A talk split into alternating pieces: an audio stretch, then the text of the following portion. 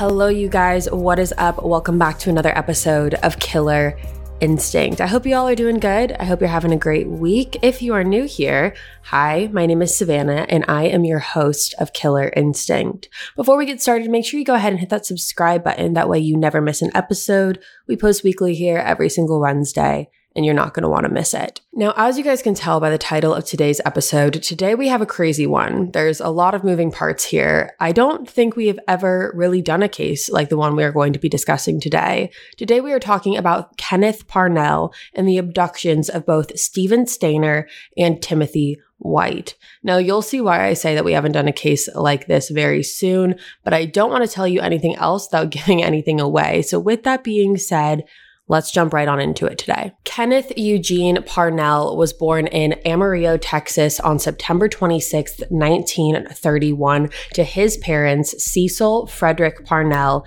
and Mary Oliver Parnell. Now, Kenneth's father left his family when Kenneth was only six years old, and after that, Kenneth moved with his mother and his sisters to Bakersfield, California. Now, when Kenneth was 20 years old, he was first arrested, and this charge was for sodomizing a young boy. And the way he was able to do this was by impersonating a police officer and using his power as a fake police officer to lure the young boy to him. And for this charge, Kenneth received four years in prison. And while he was in prison, Kenneth actually managed to escape. He managed to get out, however, he was found and captured and brought back to jail. Now, after his release from prison, Kenneth did get married. He actually claims that he has been married three times. However, official records only show that he has been married twice. His first marriage was in 1950, and this marriage lasted for seven years and it resulted in him having a daughter. And then the year that he got divorced in 1957, he actually got remarried the second time to another woman and this marriage also resulted in Kenneth having another daughter. This second marriage ended once Kenneth had gone to jail for the second time for an armed robbery charge. And Kenneth claims that he got married in 1968 for the third time. However, again, there is no record of that anywhere. No one knows even who he was possibly married to. So that is the background of Kenneth Parnell. That is what you need to know. He is a California based sex offender. Kenneth's crimes only continued as he aged and got more intense and extreme.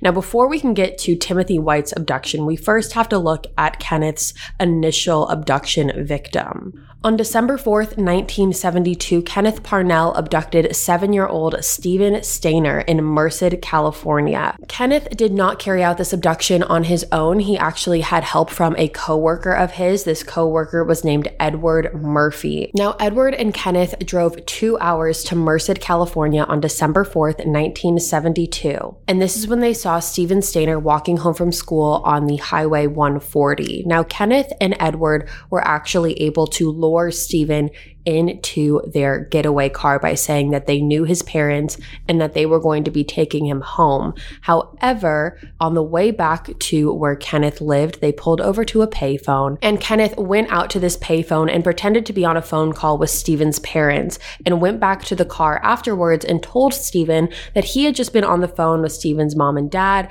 and that they said that they didn't want him anymore. So Kenneth was now going to be taking Steven back to his house. Now, Steven being a seven year old boy, obviously believed Kenneth. He believed that that's what was going on. And so he didn't really put up a fight at that point. However, what Stephen didn't know was that when he didn't show up back home after school that day, his parents, they immediately knew something was wrong and they ended up calling the police to file a missing persons report. And right away, there were giant search parties everywhere looking for Stephen. However, unfortunately, Stephen was never found.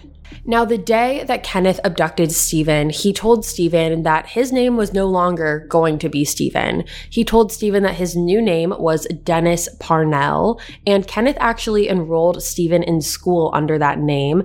And Steven continued to live from an outsider's perspective, a quote unquote normal life. Kenneth played the role as Steven's father and pretended like Steven was his son. However, when Stephen would go home and behind closed doors, he was being sexually abused daily by Kenneth and really used as his sex slave. People who knew Stephen in school said that they never suspected anything like this. They described him as having a great personality. He was said to be spunky and wanted to be normal. Stephen attended Mendocino High School, and by the time he was 14 years old, he had been held captive for seven years at this point, and he had not once attempted to escape or tried to escape.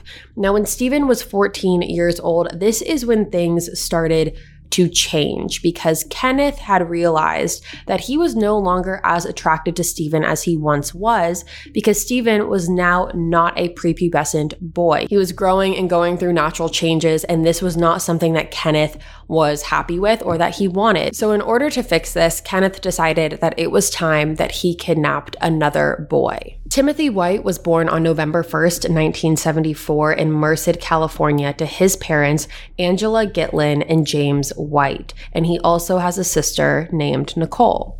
Now, at the time of his disappearance, Timothy was living in Ukiah, California with his family. Now, prior to Timothy's abduction, Kenneth had enlisted Stephen to help carry out multiple different attempted abductions prior to this. However, every single one of them fell through, and Steven later admitted that he purposefully botched all these abduction attempts. That way, no one would have to endure what he had endured. Now, when Kenneth realized that Stephen was not going to be any help in pulling off this abduction plan, he actually enlisted one of Stephen's friends, a man named Sean Poorman, to be his accomplice in this. On February 13th, 1980, Sean noticed Timothy White playing outside of his parents' home in Ukiah, California. Now, at first, Sean had tried to lure Timothy into Kenneth's getaway car. However, Timothy knew very quickly that something was wrong and he attempted to run back inside of his house. However, Sean being much older than him, Sean was able to chase after Timothy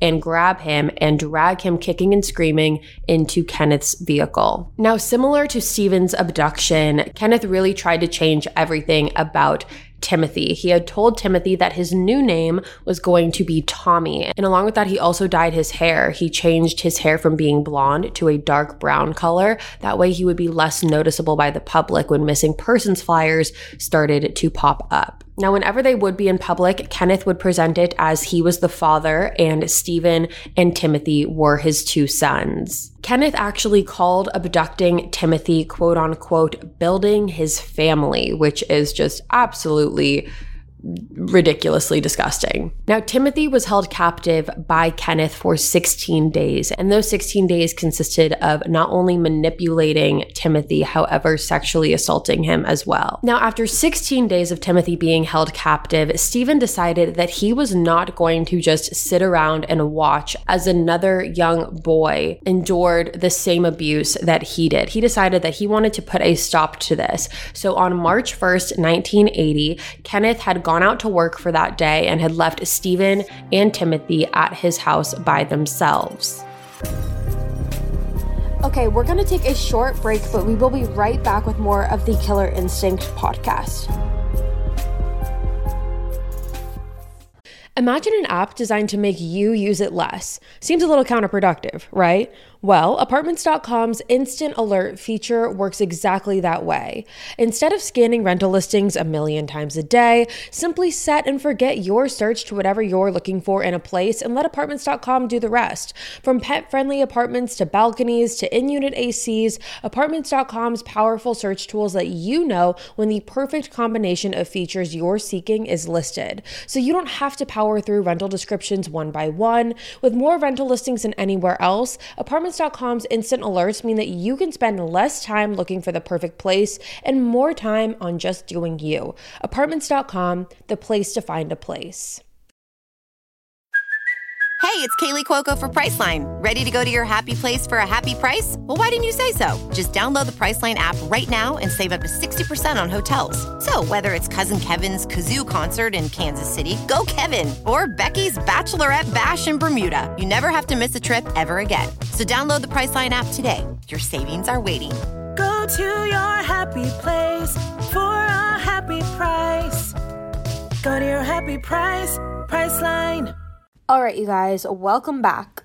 A little while after Kenneth had left, Stephen and Timothy decided that they were going to hitchhike. So they actually walked a very great distance after leaving the house when they came across a truck driver and they stopped the truck driver and asked him to drive them to Ukiah, California, because Stephen's initial plan was to take Timothy directly back to his home with his parents. However, what happened was that when they got to Ukiah, Timothy realized that he did not remember his address. He was five years old. So he did not remember where he lived, and this resulted in Stephen then having to make a new game plan, and his new game plan was to go directly to the police station. When Stephen and Timothy walked into the police station, Stephen immediately told the officers everything, and there's actually a famous quote because Stephen's story has been publicized many, many different times in movies and documentaries and books, and the famous quote is, I know my first name is Stephen, end quote. And that that was one of the many things that really stood out to them.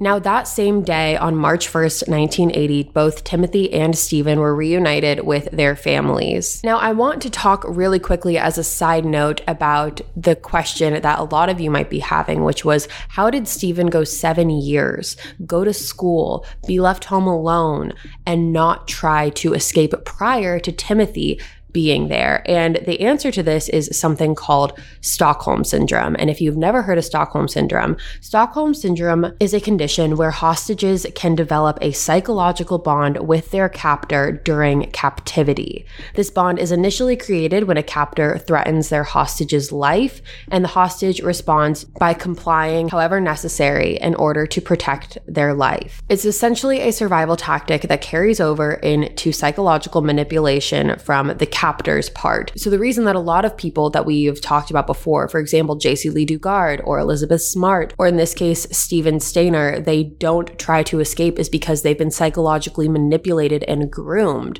and they don't know any better. A lot of times, captors will do exactly what Kenneth did to Stephen, which is tell him that his parents don't want him anymore, that no one would miss them, that no one's looking for them. And it really really can psychologically mess with their victim's head. Now, the following morning, Kenneth Parnell was arrested, and when it came to the trial, Stephen and Timothy's cases were treated in separate trials. So, Stephen's abduction had its own trial, and Timothy's abduction had a separate one as well. Now, ultimately, Kenneth was found guilty and was sentenced to seven years for the abduction of Timothy, and he actually only ended up serving five years for it, which is crazy. So he was only in jail for all of this for five years. And he was not charged with any sexual assault charges for the reason being that most of these offenses occurred either outside of the jurisdiction or they were outside of the statute of limitations. So after all of this, Kenneth was just out walking free as a free man until 2003. And in 2003, Kenneth had a full time caregiver because he did have health problems. And this caregiver was fully aware of Kenneth's past. And Kenneth had tried to bribe this caregiver into getting her to purchase a four year old boy boy for him. Again, let me repeat that. He tried to get his caregiver to buy him a four year old boy, and this caregiver's name is Diane Stevens. And at this point, Kenneth was 71 years old and he had health issues, like I said. So Diane was there around the clock. And when Diane was asked this, again, she knew Stevens past. So she basically went to the police right away. And what happened was Diane and the police set up a sting operation that led to Kenneth's arrest. And when Kenneth was arrested, he told police that the reason he was trying to purchase a four year old boy was because he wanted a family. Kenneth was convicted on February 9th, 2004, on charges of attempting to purchase a child and attempting child molestation. And for this, he was sentenced to 25 years to life under California's three strikes law. Kenneth Parnell died on January 21st, 2008, at the age of 76 years old from natural causes. So that is where Kenneth's portion of this case really takes a back seat from now on. That is all we know about Kenneth Parnell and the disturbing, disturbing life that he lived and caused many others harm on. But something wild about this case is this next part about it that we're going to briefly discuss, and that is how Steven Stayner's abduction affected his brother Cary Stayner. Stephen Stayner had a brother named Cary, and he was Stephen's older brother. Cary was four years older than him. The family also had three sisters, however, we are just going to focus on Cary. Now, when Stephen first went missing, it affected Cary in a very big way. He was said to have just walked outside and would wish on shooting stars that his brother would come home safely. And as he continued on in his younger years of life, he was said to be very sweet, very nice. He was voted most creative in his class. But something that was always a red flag, a noticeable red flag in Cary, was his lack of interest of people in general and relationships. He had a really hard time maintaining relationships with women, and he had no interest in forming any relationships, romantic, platonic, with anyone in general. And as he grew up and grew older, he was described as a loner. People called him a creepy loner. That is how Cary was described. And when Stephen came home, when Stephen was finally reunited with his family seven years after his abduction, Cary was said to have a very, very strange relationship with Stephen almost off the bat. There is actually a picture of Stephen being reunited with his family, and everyone is in tears. They're so happy, they're smiling.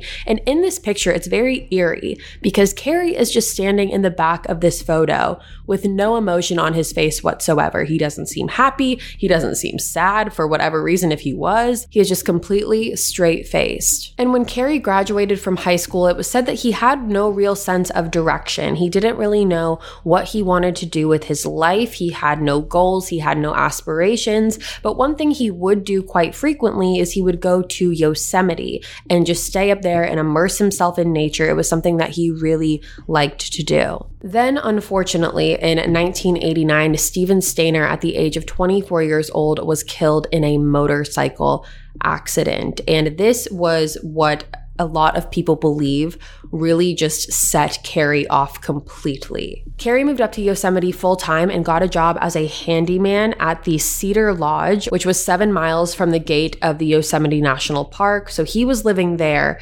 And in 1999, February of 1999 to be exact, there was three women named Julie Sund and her mother Carol Sund, as well as their friend Silvina Peloso. And they were all brutally murdered while staying at Cedar Lodge. Now, of course, this shook the community because nothing like this ever happened there. However, no one was able to figure out who was responsible. Then, months later, on July 21st, 1999, a 26 year old woman named Joie Armstrong was also murdered and she was decapitated. And this was in her cottage very close by to Cedar Lodge as well. Now, this time, authorities, when they went to do their investigation, they learned that Cary Stayner's car was actually seen around Joie's apartment at the time of her murder. So they decided to bring him in for questioning. And when they did, he fully owned up and admitted to the fact that he did murder Joey as well as the three other women just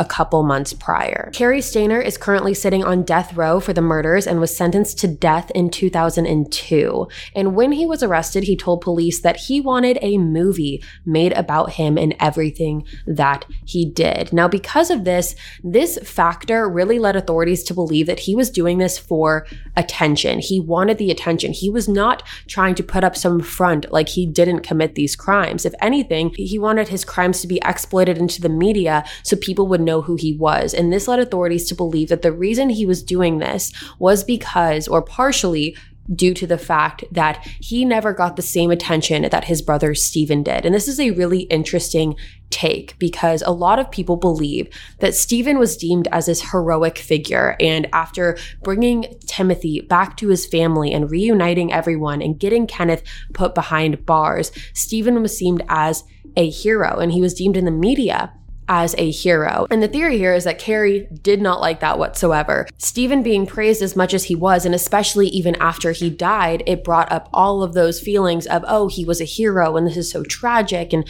all of those things because it was. However, it was believed that that is what ticked Cary off so much. He felt the need to retaliate and he got a sense of rage and jealousy. But at the same time, there really is no telling. We wouldn't know if Stephen never got abducted and he lived a normal and happy life would that be the same case? Would Cary have turned out the way that he did? Now, when it comes to Timothy, Timothy actually became a LA County Sheriff's deputy in 2005, and along with that, he continued to give lectures to children on his experience of the dangers of kidnapping. However, unfortunately, on April 1st, 2010, Timothy White passed away from a pulmonary embolism when he was only 35 years old. And I think something that's so tragic about this case is the fact that both Stephen and Timothy's lives were cut so short after enduring so much tragedy and trauma. Now, as far as Timothy's home life before he passed away, he did get married, he did have two children, and he was doing his part to give back to his community and turn a tragic experience and a traumatic experience